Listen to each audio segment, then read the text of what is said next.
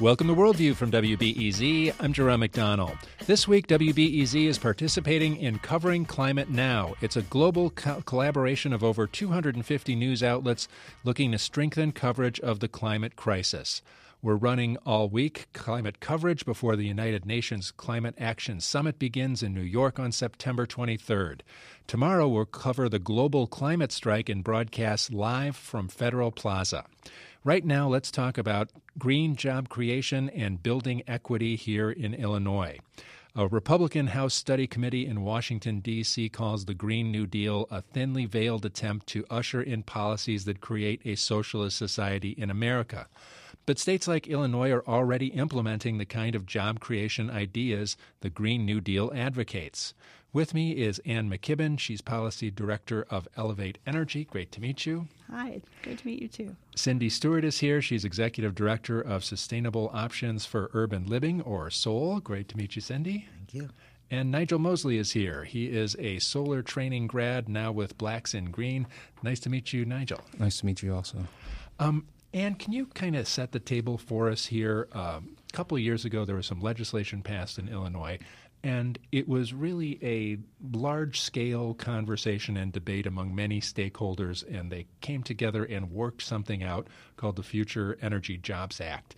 And uh, can you describe that thing to us? Sure, sure. The Future Energy Jobs Act was the most comprehensive um, climate bill essentially in the U.S. in 2016, and we passed it right here in Illinois. Um, it was uh, a lot of the, the pieces of it were related to clean energy energy efficiency. Um, there was also a piece related to the nuclear plants because in Illinois we tend to pass bipartisan compromise legislation, and that's what the Future Energy Jobs Act was. But uh, the, the the biggest piece of it, though, was related to renewable energy and energy efficiency and workforce development. And that was really put forward by a really broad coalition of environmental advocates, consumer advocates, folks from the public health community, um, faith based organizations, and businesses in those clean energy industries. Um, so, among other things, it expanded our electric energy efficiency programs in the state. It uh, fixed what we call our renewable portfolio standard so we could get more renewable energy. And it really jump started the Illinois solar industry. Um, and as you know, we realized we were going to jumpstart this industry. We're going to need workers for it, and it was just a great opportunity to put in place some workforce development programs, some workforce training programs, and make sure that uh, that we could get those jobs to the people who need them most. And um, with us is Cindy Stewart, who I mentioned was the, is the executive director for Sustainable Options for Urban Living, and you've been involved in some of the job training. And uh, explain what happens. FEJA um, puts money out there to do job training, and they give some to you, and they and you train people. well, yes, kind of, sort of, but not exactly that way. But FEJA did put money in the hands of uh, community organizations uh, to do job training. And one of the wonderful things about FEJA is it recognized that there was this opportunity to, to, to tackle environmental justice, uh, to tackle some of the racial injustice, uh, and other inequalities that exist across uh, our station and uh, state and the nation in general. So, what we've done in the last two years is to go out and recruit from some of our low income neighborhoods, our our black and brown communities here in the Chicagoland area, and our low income neighborhoods in southern Illinois as well. And to reach out to people who are unemployed or underemployed, who are in these communities that have been impacted by this environmental uh, injustice and who actually, quite frankly, will be hit the hardest uh, with the, the rising cost of utilities and said here's an opportunity for us to provide them training. And so, in the Chicago area, for example, through our small organization in the last two years, we've graduated 50 new solar installers. Uh, there are other programs that add to that number. And so we're starting to build that, and we still have two more years to go in this program. So we're excited. That's terrific. Can you t- tell us more about your organization that is doing this? Uh, because I, I, I don't know how you can just kind of get up to speed to do this kind of thing. well, Sustainable Options for Urban Living uh, is a non for profit organization. We're, we're a community based organization. And our focus has always been how do we uh, improve the quality of life in our communities? And one of those areas uh, has to do with utilities and has to do with energy. Because unfortunately, poor people in general spend more of their income on utilities than some of the rest of us, and it's a burden for them. And at the same time, when I was growing up, they used to say we were uh, the, the, the last hired and the first fired. But the reality is, in Illinois, for example, over half of um, uh, Illinois leads the nation, let's put it that way, in unemployment for African Americans and our youth. And we've had other issues with overcriminalization and incarceration, et cetera. So FEJA has looked at individuals who are previously incarcerated. FEJA says those that are alumni from foster care. Uh, in other words, these disadvantaged populations in, in our community, let's make sure that they get a chance to take advantage of these opportunities and put them to work. And that's what we're doing. That's terrific. And uh, Nigel Mosley is here. He is a FEJA solar training grad. He's now with Blacks and Greens, as I mentioned. Great to meet you. Nice to meet you also. Uh, tell us more about yourself. You were telling me you were a DJ before and, and are no, yes. not inexperienced to the microphone. and also, I worked as a site surveyor for Vivint Solar out in Hawaii from 2012 to 2013. Ah, great. So that was one of the main reasons why I came back home to Chicago to get involved in the movement and getting – Chicago and the state of Illinois in a green economy. And anybody um, who hasn't been to uh, Hawaii lately um, doesn't know what's going on because they have solar panels all over everything. Yeah. I mean, their energy prices are really high in Hawaii, and, yeah. and they are very far advanced. Yes. Um, I've been working with Blacks and Greens since 2019 for over six months now. Um, and a big part of what we're doing is a core team launching in the Green Living Room on Cottage Grove 6431 in Woodlawn. We're building green jobs workforce in a small business meeting workspace area. On October 1st, we're opening a solar Sunrun partnership and event where we're recruiting um, minorities that are not usually used in these instances. So, what's the training like when you go through solar training? Well, you, you get hands on training, you get a chance to work with the solar panels, install and learn about parallel and series style of installing. You also get a chance to um, get book knowledge on not just solar but construction and how to permit these processes, how to put yourself not just as a job candidate but also as a vendor to be a business and establish yourself. All right. So, and, and so, it, it, can you describe some of the people who were in the training program with you? What were what were they looking for? Um, some were looking for jobs. Some were looking for an opportunity to not just have a job, but to to build their own business in a partnership with companies like Sunrun, partnership with other com- um, communities and companies in our community. Uh, were they excited about the solar field? Is this something that uh, is can legitimately generate excitement? Yes, yes, people are getting excited about it, and I think the more people get informed about it and understand about how to get through the process and how to apply for solar and how they can also get it for free, and that's how the Illinois Solar for All program was set up to make sure that people in environmentally unjust communities get serviced with these type of projects. Uh, what do you? Is this um, component of FEJA? I mean, it hasn't been that much talked about. I'm doing this segment in part because people don't know that this kind of thing, which is causing so much controversy in the headlines, you know, when people talk about it in the Green New Deal, I mean, we're already doing it and people are already getting excited. It shows promise. Uh, Cindy? Well, it was interesting. I was looking at uh, some coverage this past week, actually, that talked about what the uber rich are doing to get ready for climate change. And so they're building these million dollar, multi million dollar bunkers that are just extravagant, gorgeous places that they can retire to if things go bad up here on the planet.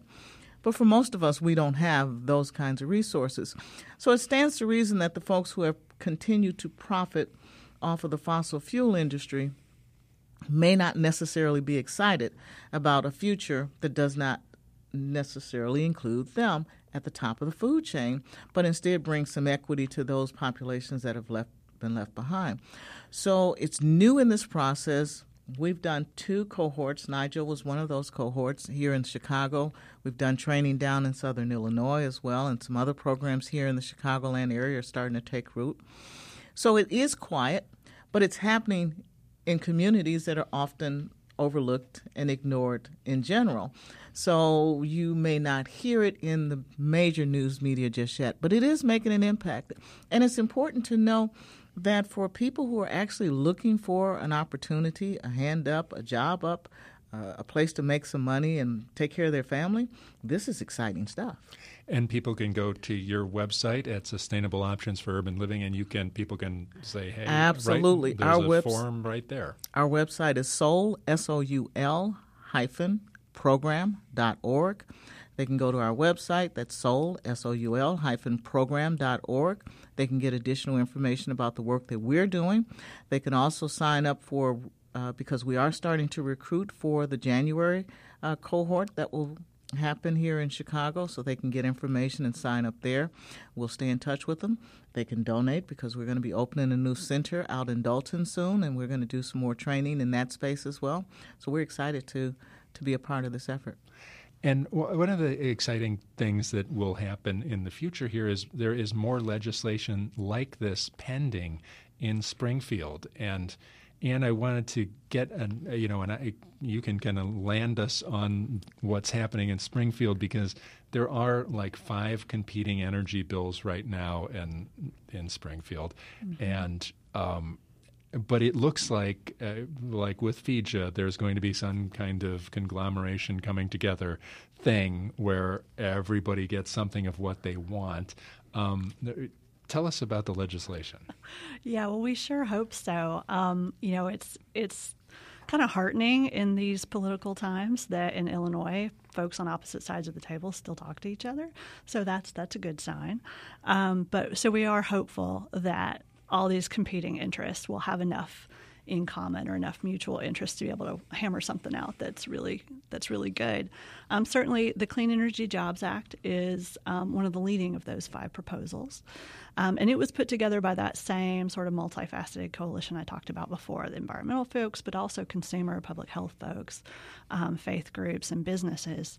And um, so that bill it really builds on FEJA. It takes a lot of what we've learned from starting to implement these programs and puts it, you know, sort of codifies it. Um, and uh, yeah, Do, so does it end up ramping up the programs? Do, do we get more money for more programs? Definitely, it does. Um, and there are places where Illinois can save to find that money to put you know, we just move money from one place to another instead of having to come up with a lot of new money, um, which of course is helpful. Um, but the goal is to put of FEJA is to put the state on a path to 100% renewables by 2050, which is what the climate scientists tell us that we'll need to do. Um, but in doing so, there's lots of different ways we could do that. And so um, we want to do it in a way that creates more jobs and that really focuses on economic development and reducing people's energy bills. So the Clean Energy Jobs Act focuses on um, things like, let's see, it's got uh, big improvements to our gas energy efficiency programs. Um, it focuses on something really wonky called the capacity market, but it's an opportunity for us to save a lot of money in Illinois. Um, and then, uh, as well as the gas programs, I mean, could save us just hundreds of millions of dollars every year. And then it also adds a lot of uh, resources to things like workforce development as it continues to ramp up the renewables industry. Is there a role for a human being listening to this program to support the Clean Energy Jobs Act because it sounds uh, so complicated at times. Yeah. And you know, we we were discussing before the show how much do we get into capacity market pricing because it's so complicated. Yeah, yeah. I think the most important things that people could do um, just to support clean energy policy generally. If you've had any good experience with energy efficiency or renewables, write your legislator and let them know about it. You know, if you support these things, just drop a postcard in the mail to the legislators. Uh, state legislators are particularly important in this in this case because they're the ones who will be um, looking through these energy bills, and that's where a lot of our um, a lot of our energy policy is made. So find out who your state legislator is and just drop them a note and tell them what you think. If you've got positive experiences with efficiency or renewables, please just let them know, and that'll be a big help.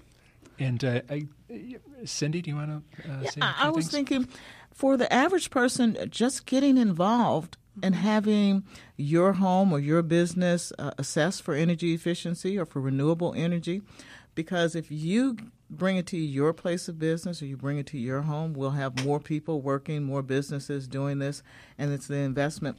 And understanding that if you look at your ComEd bill, you're paying for it already. So this is a way for you to get back what you're already putting into it. Uh, uh, is there something? Uh, I mean, it sounds like the solar industry has really benefited from f- the Future Energy Jobs Act, and uh, we were behind in solar basically in Illinois, um, and now we're going to um, get where with the Clean Energy Jobs Act. I mean, why, I mean, some people might be asking, well, we did this before, we, we're doing a good job now. How much more do we need? Yeah, we need a lot more. Um, and, you know, what we need is consistent, stable policy over time and consistent, stable funding over time to grow an industry um, that needs to be many times larger than it currently is. We've got a jump start, and it was a great start, but there's just much more we can do to create jobs and to save us money. You know, solar right now, it's uh, it's cheaper than grid power, so it's low cost solar now, which is you know fantastic. Um, if people want more information, is there things on the Elevate Energy website that people Yeah. should know about? Yeah, it's elevateenergy.org. And um, we've got a lot of information about uh, you know energy efficiency programs on our website, as well as solar programs and workforce development programs. Please, um, yeah, take a look. Uh, and I think we describe um, yeah, we describe those programs. And if you're an apartment building owner, we probably have places where you could sign up to get more information. Ann McKibbin is Policy Director at Elevate Energy. Cindy Stewart is Executive Director for Sustainable Options for Urban Living Incorporated, or SOUL. And Nigel Mosley is a FEJA Solar training grad. He's now with Blacks and Greens. And um, what's your ultimate goal in in your your your strategy? Um, my ultimate goal is to see Illinois and Chicago as a pioneer in green energy and changing not just our energy sector, but our communities, um, such as the Clean Energy Jobs Act, how it's working to reduce transportation emissions and reducing the costs to people and electrifying transportation emissions. Well, keep up the great work, Nigel Mosley, FEJA Solar training grad, now with Blacks and Greens. Thanks a lot for joining us. Thank you.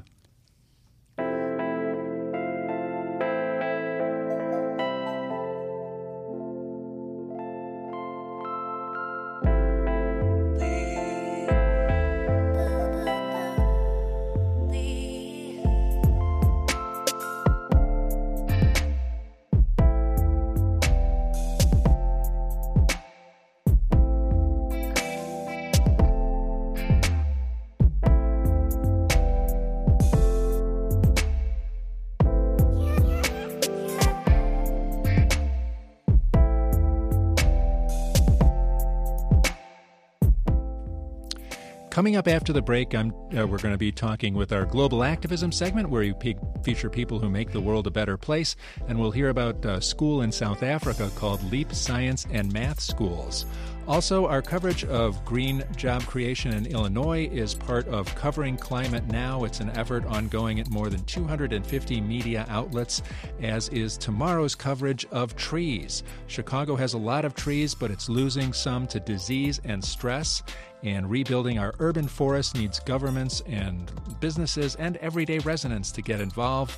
Listen for that story tomorrow morning on Morning Edition as WBEZ's week of climate coverage continues. We'll be back with the Global Activism segment after the break. I'm Jerome McDonnell, and you're listening to Worldview on WBEZ.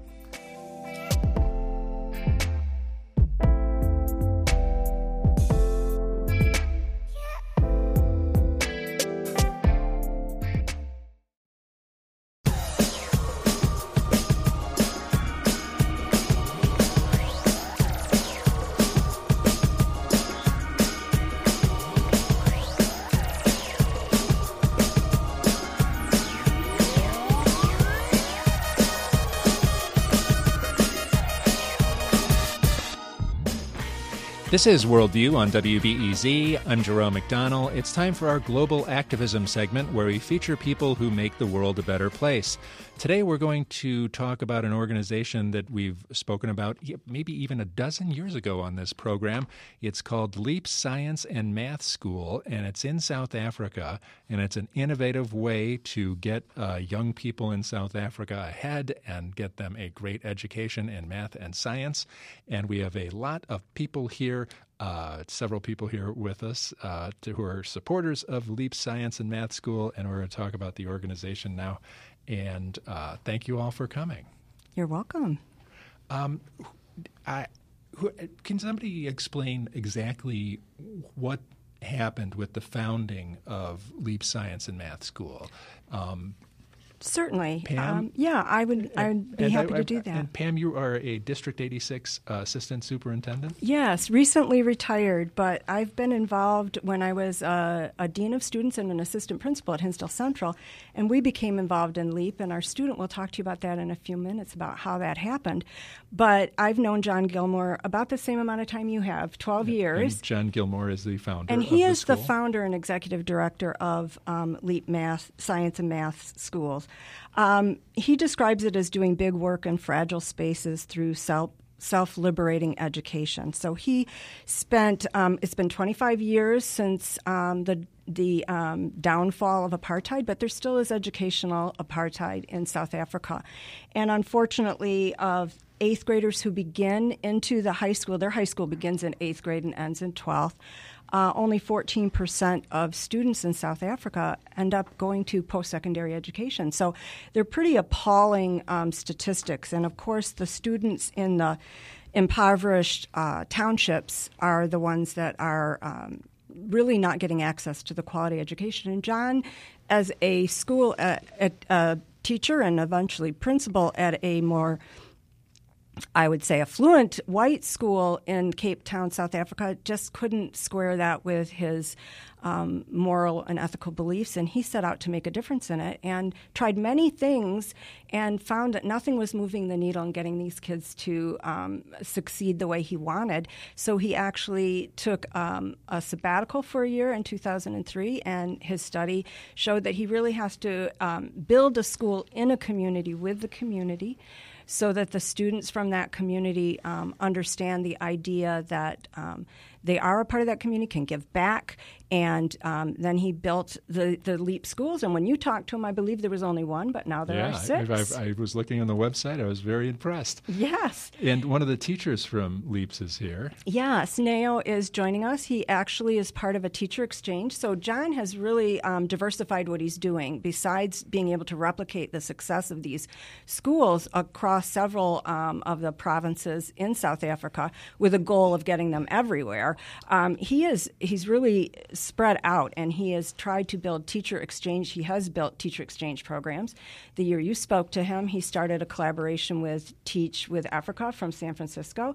He started with the Caston Family Foundation, um, a teacher exchange in 2016, and I was um, the first group of teachers from the Hinsdale area and District uh, 86 to travel uh, over to South Africa and see the, the LEAP schools and learn about the culture and be a part of a another uh, initiative that he helped to fund which and start, which is a um, uh, conference, the Access Global Conference in Johannesburg, and we presented. And um, we have a teacher here also representing actually a, a, middle school principal who went with the last group. We sent three groups of teachers across the the uh, oceans to South wow. Africa, and we uh, Neo was our first group. He's going to speak to you in a little bit. He was our first group. He came um, in 2016, and he's back this year. Let's hear from Neo. Nice, nice to meet you, Neo. And I, I'm not saying your last name because I can't pronounce it. what, what, what is it?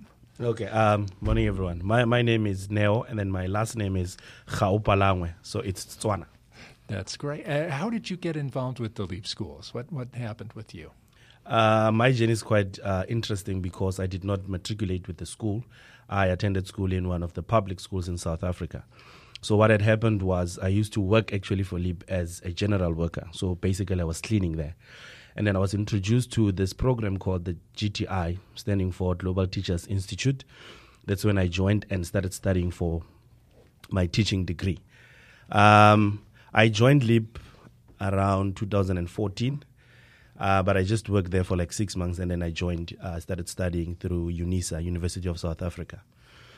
My journey actually with LEAP has been so amazing because I was not exposed to a lot of things.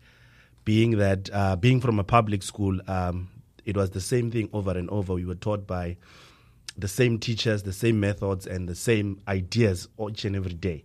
So being at LEAP actually was some, some sort of an eye opener because LEAP as a whole, it cares for um, their children, the way they do things. And one important aspect that is unique is, is our life orientation space. Our life orientation space, that's where we talk about now social things, our emotions. And that's one thing that I've never had growing up. So I've decided actually to, because I recently graduated, I recently completed my studies, I've decided to stay with the program. And personally, it has changed me. The person sitting here in front of you today is different because of that specific organization. And I can easily say that I'm actually a living testament of what actually LEAP wants to achieve. Uh, the you're talking about an emotional package and a, a total person package. Uh, you know, surprisingly, it it adds up in results. Uh, the the students are doing better from LEAP schools than they are in the general schools by a considerable margin. Yes, um, it's it's it's it's even safe to say that most of our kids, ninety five percent of them, they actually even go to university, of which is something that does not happen in the other schools. Uh, now, how does and so you think the key to the success is kind of the larger person component, or uh, how do you, the the is there a is there a scholastic component that you're proud of? Yes, um, like I said, our, our space. When when when one, for example, in in our public schools, what they focus on it's only the academics, but in in our LEAP schools they focus on the well-being, the child holistically. And you might find that some of these kids they go through different challenges at home in terms of how they are raised, maybe they are being abused, or there's just not that support that they're getting at home. But when they come to our school, now they are made aware of actually how does it feel like to be loved by someone else. It's not about you achieving, getting 90%, but it's about the child's well being. So now our kids, most of them, they are so aware of what is happening around them. They even make good choices when it comes to what is it they want to do next. It's so easy that for, it's so easy for our kids to even confront uh, what we are going through or what is happening in South Africa at a very young age, as compared to what how it was back then. Well, uh, that's a great story, and I'm glad you're here. And uh, you must have had a good time on the teacher exchange. What's uh, what happened with that? Yes, I'm I'm, I'm enjoying myself. Um, the first time, like like Pam had said, uh, I was here in 2016, and I was so overwhelmed by the experience and one thing that I've taken and I'm still taking is, or I'm still um, trying to digest is America actually teaches everyone. And I did not understand that up until I had I went to this other workshop at uh, the College of DuPage. So, um, kids with difficulties in terms of learning, they are all being taught, whereas in my country, it's it's a different situation. So that's one thing that I take home, and hopefully we'll have uh, those special needs um, institutions where kids uh, would actually be attended to. I know in Hinsdale South, where Pam was um, the superintendent mm-hmm. for District 86, there's this program. It's it's the Hooven, if I'm correct me if I'm not Haven. Haven, mm-hmm. right? So we, we saw that uh, two weeks back, and it was so amazing to interact with those kids, and I actually um, was touched emotionally. These are oh, yeah. students, yeah, who would, would have been outplaced um, for um, significant emotional impairments, which were uh, interfering with their access to education. And we brought them all back in, and we do a lot of st- a lot of the same things that we've learned through LEAP with uh, um, really taking care of their social emotional needs. Olivia Ostrowski is here, and she is a LEAP club member at Hinsdale Central uh, High School, and you've been uh, involved with LEAP for a while now. Tell us about your effort to help LEAP out. Yes, hi. Thank you for having me on the show. Um, I'm a junior in high school, so I'm in 11th grade, and I've been involved with the Leap Club since my freshman year. Um, and I was actually introduced to the club by my brothers. That's the great thing about our club is that so many of our current members are actually legacies. So that just shows like the continuing outreach and kind of involvement of people past um, through their families. And ever since you know, kind of being involved and seeing what this club is, I've just become so intrigued and so I've just really fallen in love with this club because of the members of it. Um, you know, our community, it's just so amazing because I just really fell in love with like the compassion, the determination, and just the raw passion of these students to want to help kids across the ocean, which even though it might seem like they're so far away, it's just I traveled to South Africa last year actually, and making that trip, it really seemed that ocean, like that vast difference, it really didn't seem as large when we traveled there. Uh, is there a memorable experience you'd want to share with people about your trip? I mean, I think the entire trip was just such a memorable experience. It was definitely a, an extremely sobering experience. Um, you know, growing up um, in the Chicago suburbs, it's definitely very different, the disparities between our community and the ones we traveled to in South Africa. Um, but one experience that definitely really just just is an exclamation point to me was when we traveled to a township named Diepsloot, um, and we visited a leap school there. And then we were kind of walking around the township with them um, and talking to the students at these leap schools about you know what are their everyday life experiences like and what is their school like and they were saying that at the public schools what would happen is that her i was talking to a student and her brother actually said that um, at a public school, he witnesses knife fights and he witnesses just wow. these extreme acts of violence and um, rape and these horrible experiences. And so that just really stood out to me and just told me that I really need to help what's going on here and fund these LEAP schools to kind of help these kids become leaders in their community and turn life around for them. And if people want to get more information about the LEAP schools, uh, where do they do it, Pam? How do people help fund the schools like, uh, like um, Olivia has? Well, yeah, the kids have raised uh, tens of thousands of dollars over the years since they started. Um, you can go to um, the LEAP Science and Math Schools um, online. Um, I'm looking for the, it's uh, www.leapschool.org org.za, and you will get information there about the history, um, how you can support it, and um, we would love to have you um, join us in this mission to help these kids. Thanks a lot for joining us. I'm Jerome McDonnell, and you're listening to Worldview on WBEZ.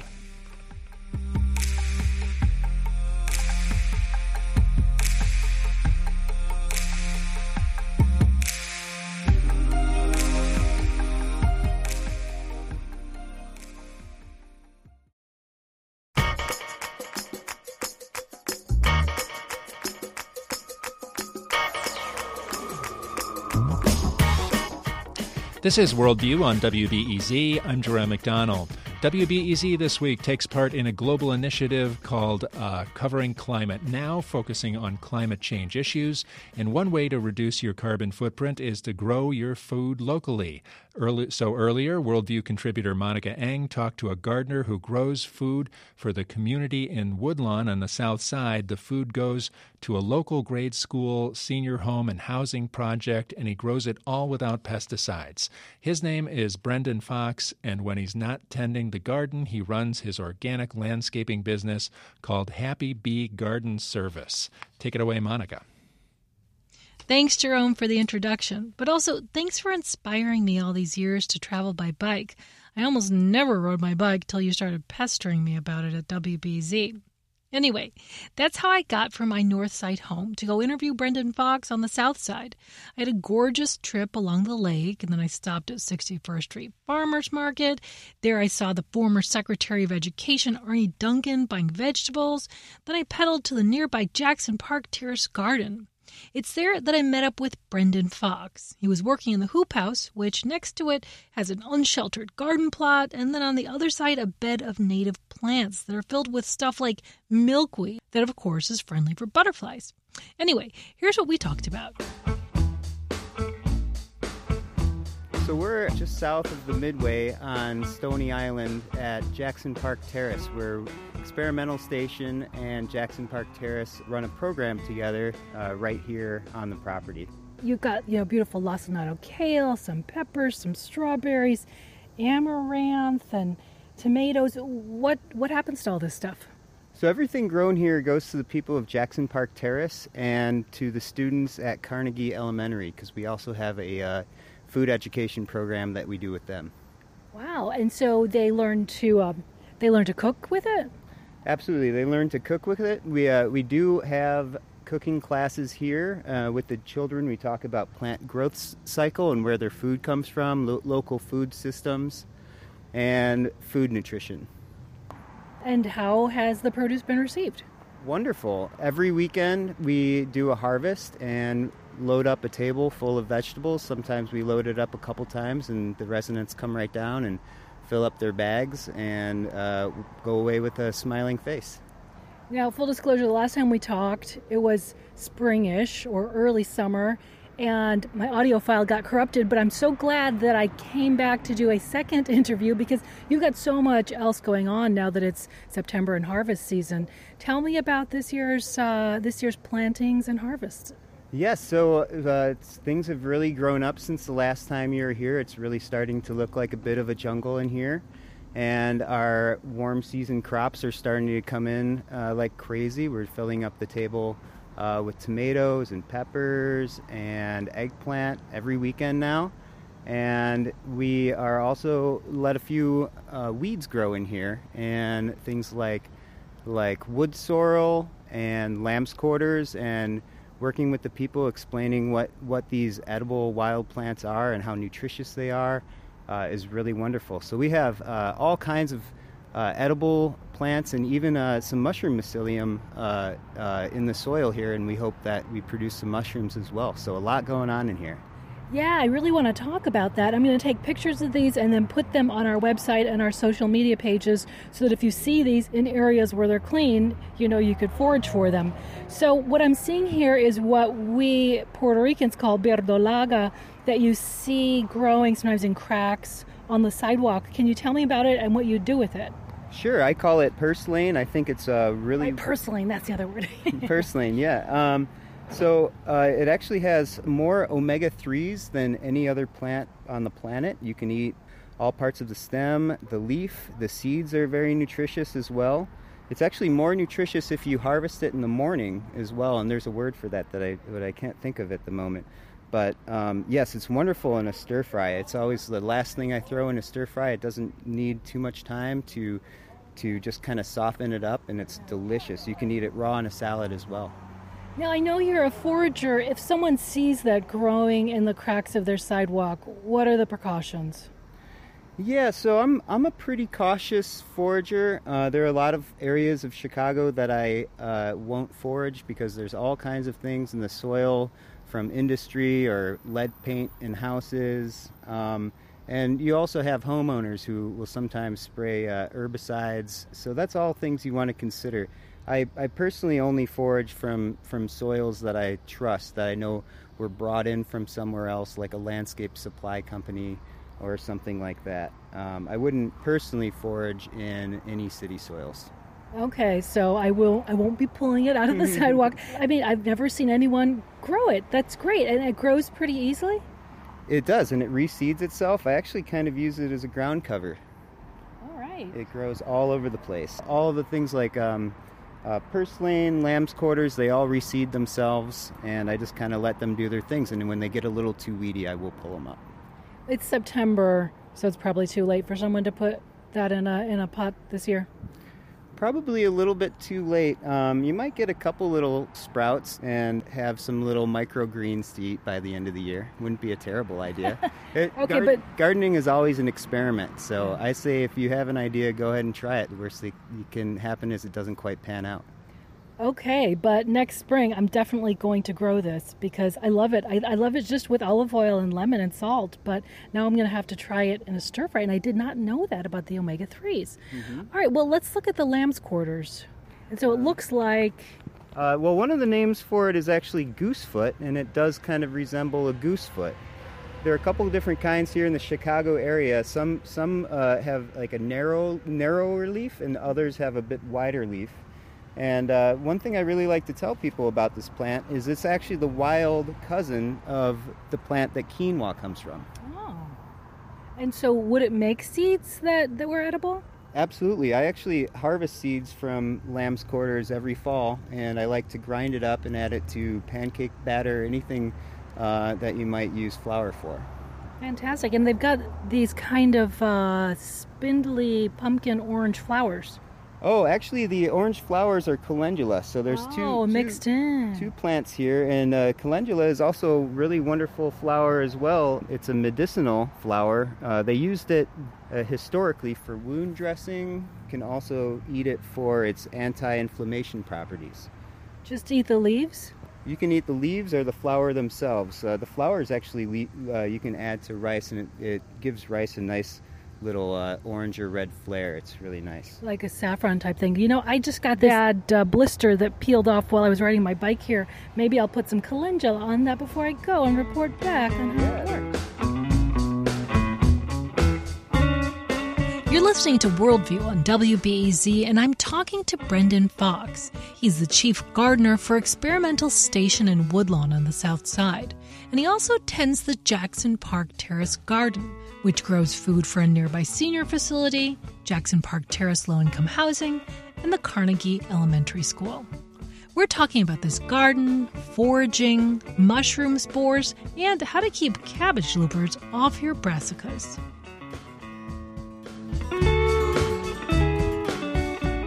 So, okay, this is sorrel. This is sorrel. Yes, this is um, one of the most popular plants with the uh, children of Carnegie Elementary. They love the uh, the lemony flavor of the sorrel here.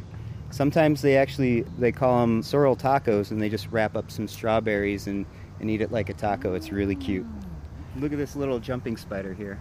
Oh sorrel. man, is that the one we're hearing? No, jumping worms are the ones we're hearing about. Right. Yeah. No, this guy is uh, definitely more welcome than a jumping wor- worm in the, my garden, and uh, they can actually see how it's kind of following my finger with its eyes. These are uh, really interesting spiders that uh, are kind of fun to interact with. And look at its blue fangs. I just love it. Wow. All right. So, um, so you're the chief gardener for Experimental Station, but you also do organic landscaping and fungal sporing or mushroom sporing. Yes, uh, we just started doing uh, fungiculture gardens, which is uh, just mushroom gardens around uh, Chicago. And uh, there aren't a lot of people who are super interested because perhaps they uh, don't know how delicious the mushrooms that they can grow in their own backyard. So it's it's a slow starting part of the business, but that's fine. But yeah, I'm an organic landscaper. We don't use any kind of chemicals, herbicides, or pesticides uh, in the Chicago area. It's very bee-friendly gardening and we uh, are horticulture experts. We do a lot of the things that typical landscapers uh, might might not have the time for, or uh, might not have the knowledge or skill set for. So we kind of fill that gap for them. Okay, and so let's say someone's got a backyard and they've got a tree that recently went down. What could you do for them, and what would the time frame be in terms of what they'd get? So if somebody has a recently cut stump, we could come out and, and determine the species of the tree and find out if it's a good candidate for mushroom inoculation. And the way that process works is we have little wood plugs that we can actually plug right into the tree and we'll seed the tree with mushrooms like oyster mushrooms or, or maitake or any other kind of mushroom that somebody might want. And if all goes well, could have mushrooms uh, growing if you inoculate in the spring by fall, or it's a little bit later in the year, you would have mushrooms the following year. If you have a great big oak tree stump, it might take a couple years, but once it starts producing, it's going to start producing so many mushrooms that you'll have something to trade with your neighbors. Okay, and so is it one harvest a year, and does it respore itself? Depending on the mushroom species, you, you may have uh, several flushes throughout the season, and a flush is just when the mushrooms grow out of the stump. Some might only uh, flush once a year, and others might flush up to maybe three or four times. We can actually bring in logs and inoculate those as well. There's also other techniques where we can uh, inoculate wood chips, and uh, so there's yeah broad spectrum of mushroom species that we can plant and different methods of uh, their production. Okay, and like ballpark, how much would that cost in someone's backyard? We could do um, simple mushroom installations for under two hundred dollars. Okay, and then you'd get a few flushes that year. If we get to the uh, tree trunk uh, before uh, spring season is finished, then it is a good chance that you could get some mushrooms by uh, by fall. But mushrooms are kind of finicky, so it does require a little bit of uh, patience. Okay, and so tell me about your foraging. I understand you were recently foraging in Kankakee County. Yeah, I went down to Kankakee with a few friends to do some uh, foraging, and it's something that I do. I try to do at least a couple times a month. I've spent a lot of time hitting the books, uh, reading about wild plants and mushrooms that I that I can eat and use medicinally. We only found one one interesting mushroom, uh, which is actually the uh, destroying angel mushroom, which is responsible for more mushroom poisonings than any other mushroom in the country. So it's it's good to really know your mushrooms because there there are things out there that can really hurt you. But uh, yeah, the fall mushroom season is right around the corner, and the maitake is going to be growing. The chicken mushrooms, the hericium mushrooms. There's going to be a lot of really wonderful things coming up really soon.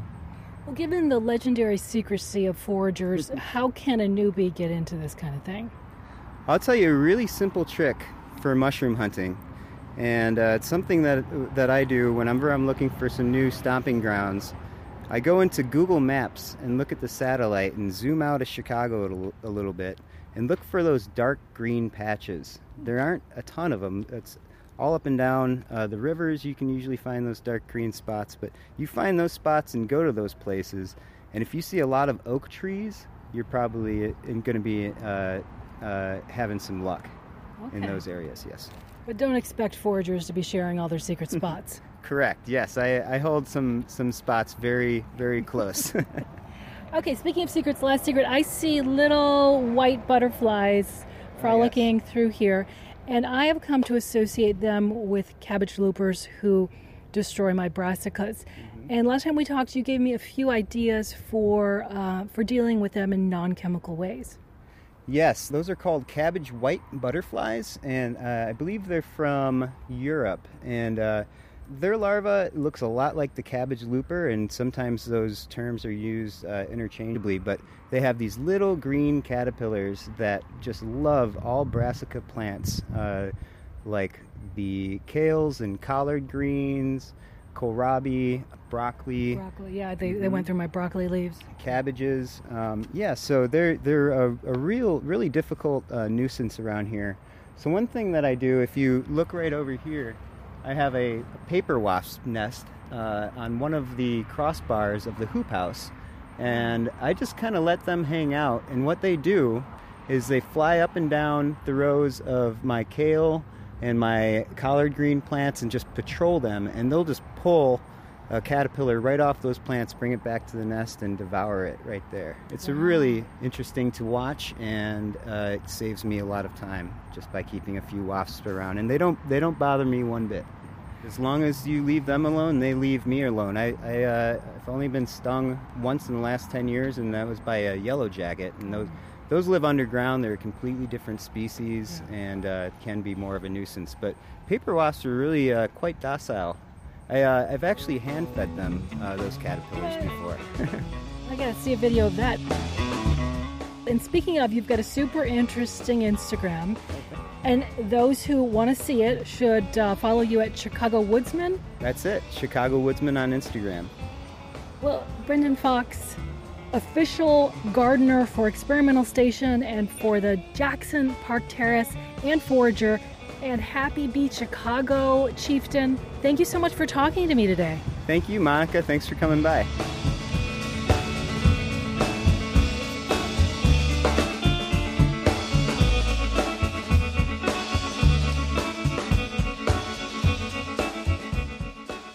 Thanks to Worldview contributor Monica Eng, and nice hearing from Brendan Fox and the Happy Bee Garden Service. Tomorrow on Worldview, we'll continue our series covering climate now with a live show on location from the Illinois uh, climate strike. It is happening in Federal Plaza. Young people are going to be there. We're going to talk with them about their goals and visions for the future. And we want to hear from you about the climate crisis. If you have some questions for the young people out there in Federal Plaza, visit wbez.org slash worldview and leave your question, and we could might read it on the show tomorrow. And you can also follow us on Twitter and Instagram at Radio Worldview.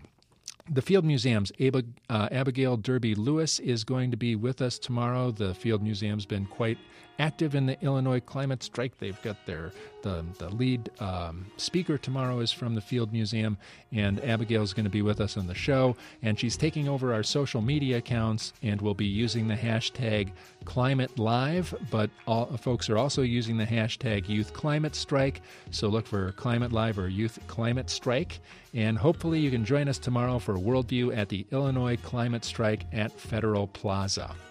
Worldview is produced by Steve Bynum and Julian Hayda and Ashish Valentine. For, for uh, Mike Gilmour is an engineer here at the radio station for the last 35 or so years. And I'm Jerome McDonnell, and you've been listening to Worldview on WBEZ.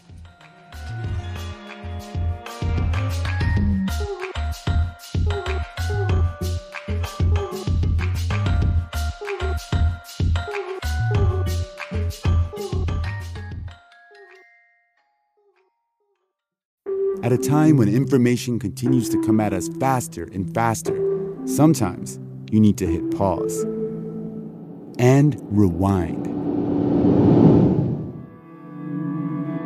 NPR's Throughline takes you back in time to the source of the news stories filling your feed. Find NPR's Throughline wherever you get your podcasts.